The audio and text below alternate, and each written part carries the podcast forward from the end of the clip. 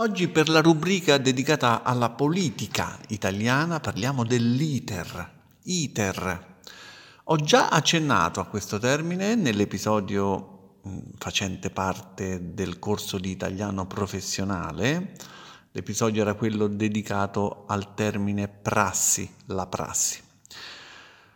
L'ITER è però semplicemente una procedura una procedura più semplice, un termine che si usa spesso in politica, ma anche parlando di procedure amministrative e burocratiche. Vi faccio alcuni esempi. Una legge, una legge eh, per essere approvata deve seguire il suo iter.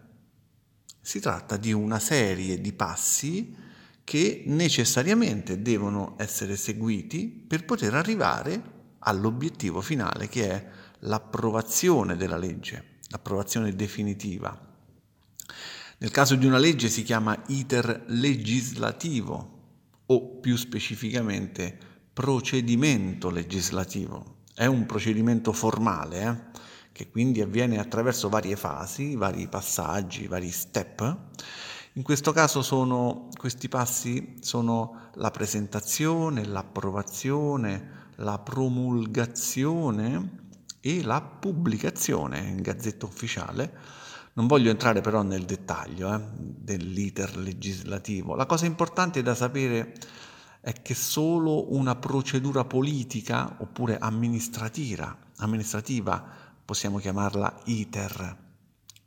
Ad esempio, se sto preparando un dolce e sto seguendo una determinata procedura, eh, questo non è un iter, è solo una procedura. Sono sempre una serie di passaggi, una serie di step, ok? Però non è un iter. Solitamente, proprio come qualunque tipo di procedura, si usa però il verbo seguire, seguire un iter, seguire una procedura. Notate che iter viene dal latino, eh? significa viaggio, marcia, quindi stiamo facendo un viaggio verso una destinazione. Mm? Quindi come ogni viaggio, anche l'iter, così come la procedura, hanno una destinazione. Nel caso di iter burocratico, ecco, iter burocratico, iter amministrativo, spessissimo si parla di trafila, un, un termine simile, eh? la trafila, che talora viene preferito all'utilizzo di iter, la trafila amministrativa, la trafila burocratica, indica sempre una serie di passi, una serie di passaggi obbligatori, ma spesso con una eccezione negativa. Notate che nella trafila, nella parola trafila c'è la fila. Fare la fila non è proprio piacevole, non sempre almeno. Ad esempio, la pratica avviata per ottenere la cittadinanza italiana ha seguito una trafila molto lunga e quindi ci sono stati una serie di passaggi burocratici obbligatori che hanno impiegato un sacco di tempo, quindi la cosa non è molto piacevole e allora potrei parlare di iter, in questo caso avrei potuto usare anche il termine iter, ma col, trattandosi di una questione amministrativa va bene anche iter, ma essendo una cosa un po' mh, mm, negativa il fatto che abbia impiegato molto tempo, allora preferisco usare trafila. In realtà trafila indica più in generale ecco, una serie di prove, di difficoltà, di disavventure attraverso le quali è necessario passare per poter raggiungere un certo obiettivo. È simile alla parola gavetta da questo punto di vista, ma ne parliamo un'altra volta. Comunque in questo caso non è opportuno usare iter quando parliamo di prove, difficoltà, disavventure.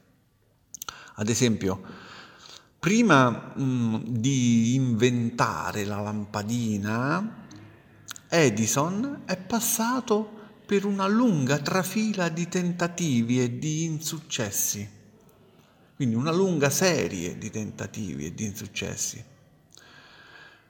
Anche al lavoro e nello sport in modo simile si usa spesso il termine trafila per indicare il percorso lavorativo, professionale di una persona prima di arrivare a raggiungere una posizione importante. Tipo, vi racconto la lunga trafila che ho dovuto seguire prima di diventare il direttore dell'azienda.